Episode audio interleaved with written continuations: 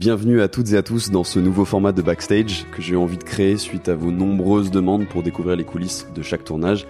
Et croyez-moi, après plus de 130 épisodes, c'est toujours beaucoup de challenges pour réussir à, bah, à faire en sorte que ce soit toujours qualitatif et que vous en ayez un toutes les semaines.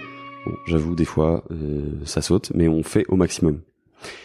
Par rapport à Pierre Vacher, donc euh, le directeur technique de Red Bull Racing, peut dire le numéro 2 euh, de l'équipe de Formule 1 qui gagne absolument tout en ce moment. Tout est parti à la base de ma rencontre avec Eric Boulier, qui est donc l'ex-directeur de Renault F1 Team et de McLaren F1 Team. D'ailleurs, j'ai fait un épisode avec lui qui est absolument génial, qui est pas filmé, donc disponible que en audio. Mais si vous l'avez pas écouté, je vous invite à l'écouter parce qu'il est vraiment top. C'est lui qui m'a parlé de, de, Pierre Vacher et je dois être honnête, euh, son nom m'a pas dit grand chose au début. Je n'étais pas sûr de le connaître. Et finalement, c'est qu'au moment où il m'a expliqué sa position et son ascension chez Red Bull Racing Team que euh, j'ai raccroché un peu les wagons dans ma tête et je me suis dit ouais pourquoi pas ça pourrait être sympa d'entendre quelqu'un qu'on n'entend jamais euh, déjà parce qu'il est discret et aussi parce que sa position de directeur technique le préserve un peu des relations avec la presse si on peut dire ça comme ça. Je m'attendais donc euh, à quelqu'un de très réservé qui ne parlerait en gros que de technique, euh, pour être un peu franc. Et du coup, je me suis dit, d'un autre côté, peut-être que c'est pas le profil rêvé pour euh, un chasseur d'histoire comme moi. Euh, mais vu que je fais entièrement confiance à, à Eric, j'ai pris son numéro et je l'ai appelé. J'ai fini par réussir à l'avoir au téléphone quelques semaines ou mois plus tard. J'avoue que je me souviens plus trop, mais je sais qu'il y a eu de multiples tentatives.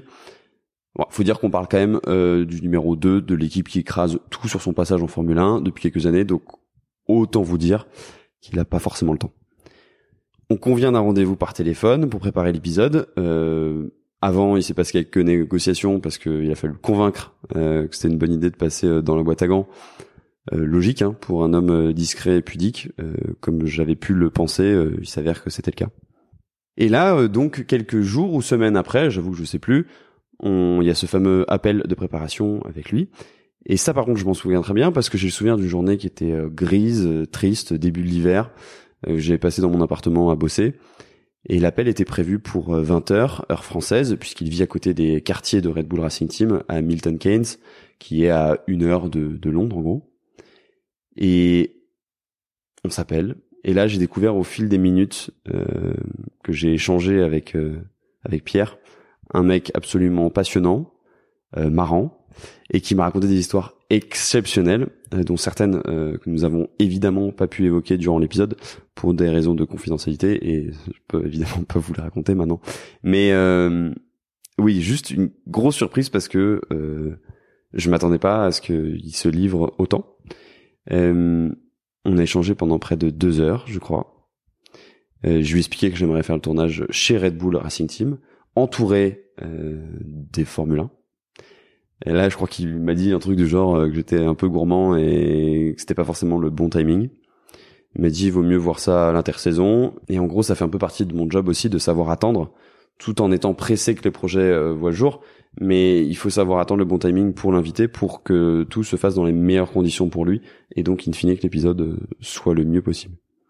C'est un peu le, truc qui est un peu compliqué à vous expliquer sûrement, mais avoir fait autant d'épisodes aussi qualitatifs euh, des formats aussi longs à chaque fois en présentiel, c'est un vrai challenge à chaque fois.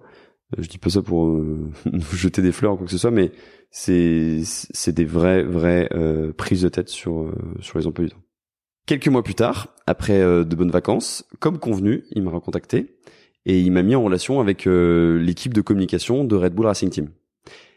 Et là, en fait, ce qui est assez drôle, c'est que l'informel devient très formel puisque là je fais la connaissance d'Alice, la communication manager de Red Bull Racing Team, qui prend le relais en anglais par mail. Je lui explique donc euh, le tournage que j'aimerais faire et je comprends vite euh, que je vais devoir me plier à certaines règles. Le temps est limité, j'arrive à négocier pour avoir une heure euh, d'émission avec Pierre, ce qui est déjà monstrueux pour pour eux, hein, c'est assez exceptionnel. Pour moi, c'est un format plutôt court. Et je lui fais part de mon idée d'avoir des Formule 1 derrière en, en guise de décor. Et là, elle me répond euh, assez catégoriquement euh, que c'est pas forcément dans leurs habitudes et qu'ils ont plutôt euh, des salles de presse dédiées à cet effet qui font très bien l'affaire. En gros, je sais pas de me prendre la tête quoi. Et j'arrive à la convaincre, à force d'insistance, que l'on s'appelle sur WhatsApp, parce que je me suis dit que c'était carrément plus simple de lui expliquer vraiment ce que je voulais faire par téléphone plutôt que par mail. Et merci mon année d'Erasmus de m'avoir permis d'être à l'aise en anglais. Et je lui explique donc en long, en large et en travers en quoi ce qu'on fait avec Vincent est quand même différent d'un format d'interview classique. Elle finit par me dire OK. Et là, honnêtement, j'ai plus vraiment eu de nouvelles jusqu'au jour du dit tournage. Donc on saute dans un Eurostar avec Vincent de Paris, direction euh, Londres, et euh, donc euh, Red Bull Racing Team qui a quelques encablures de Londres. Et en arrivant, on en avance, on patiente dans un énorme sas d'accueil. Je pense que je m'en souviendrai toute ma vie. Il y avait tous les trophées que Red Bull a gagnés et il y en avait des centaines et des centaines dans des, espèces d'étagères vitrées sur plus de 6 mètres. C'était juste hallucinant à voir. Euh, ça montre un peu la puissance euh, de Red Bull. Et finalement, euh, cette fameuse Alice vient nous chercher. Et j'avoue que moi, je suis impatient de découvrir l'endroit qu'elle nous a réservé pour le tournage parce que j'ai toujours pas eu de, de nouvelles par rapport à ça. mes demandes de photos, elle n'y avait pas répondu. Donc, je suis totalement dans le dans le flou et j'ai quand même peur que je me retrouve avec une salle sans âme, froide, euh, qui rendrait finalement le déplacement un peu moins exceptionnel et moins intéressant, même si c'est toujours cool de rencontrer Pierre euh, en présentiel, mais euh, voilà. Donc je pense que je suis un peu comme un gosse qui attend de déballer ses, ses cadeaux et je, je, crois que je lui ai posé plusieurs fois la question. Alors la salle alors la salle. Et bon c'est pas qu'elle s'agace mais elle est assez silencieuse elle me dit do not worry do not worry avec un mélange de d'agacement et de sourire en coin quoi. Jusqu'à ce qu'on arrive devant une porte.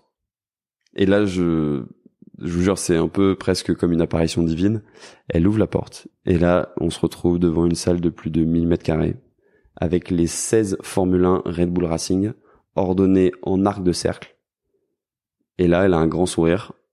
Euh, je sais plus exactement ce qu'elle dit, mais euh, un truc un peu euh, pas insolent, mais presque. Euh, ok, so is it fine for you, un truc comme ça.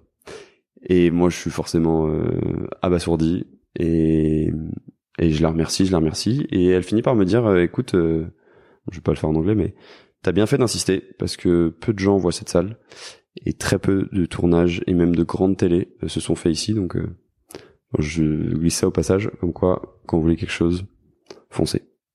Je dis ça, mais pour Ferrari avec Fred Vasseur, ça n'a pas été possible et on a fait avec ce qu'on avait. Bref, et la suite de la journée a juste été parfaite puisqu'on a eu la chance de déjeuner avec Pierre avant le tournage, dans le self du team. Pierre était trop cool euh, et je savais déjà à ce moment-là que l'épisode serait serait trop bien, même si je me doutais qu'il serait un peu plus stressé lorsque les, les caméras seraient allumées. Et puis après le reste, euh, j'ai envie de dire, c'est l'histoire et c'est disponible sur la chaîne YouTube si vous voulez aller voir.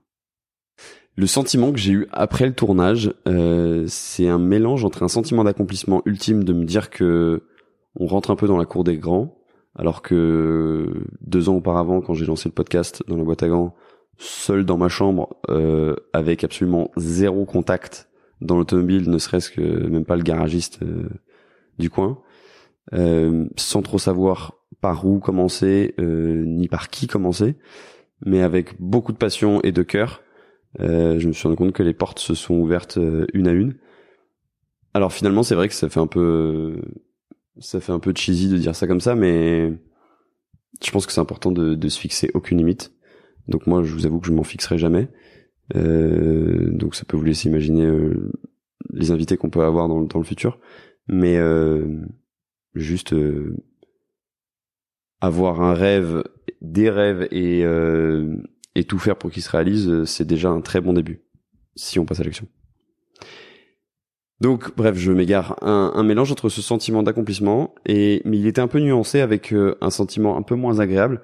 C'est celui euh, d'une perte de contrôle dans le sens où le format que j'ai souvent en tête, qui est un format long, assez libre, que j'ai envie de faire, euh, commençait à être contraint par euh, ces emplois du temps très serrés comme celui de Pierre Vacher et de d'autres personnes qui sont venues par la suite.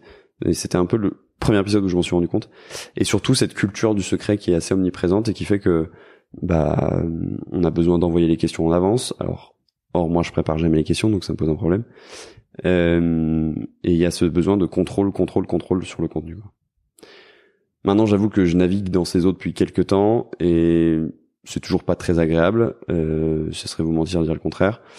Mais j'ai, je sais pas, j'ai cette envie de faire bouger les lignes euh, de la création de contenu euh, de l'intérieur vers un peu plus d'authenticité, d'empathie, de transparence. Et je vous avoue que ce sentiment-là, il m'anime un peu tous les jours et faire en sorte que bah, toujours plus de belles histoires incroyables sortent du milieu auto et moto. Je me suis un peu euh, emballé, peut-être, mais voilà un peu ce que je pouvais dire sur les coulisses de la création de cet épisode avec euh, Pierre Vacher. N'hésitez pas euh, à me dire hein, si je me suis trop emballé justement. Je vous en voudrais pas, il y a pas de problème.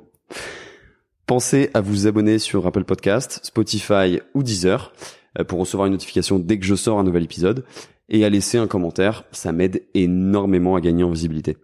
D'autres coulisses sont aussi disponibles sur Instagram, at dans la boîte à gants. Et sur ce, je vous dis à très vite pour un nouvel épisode.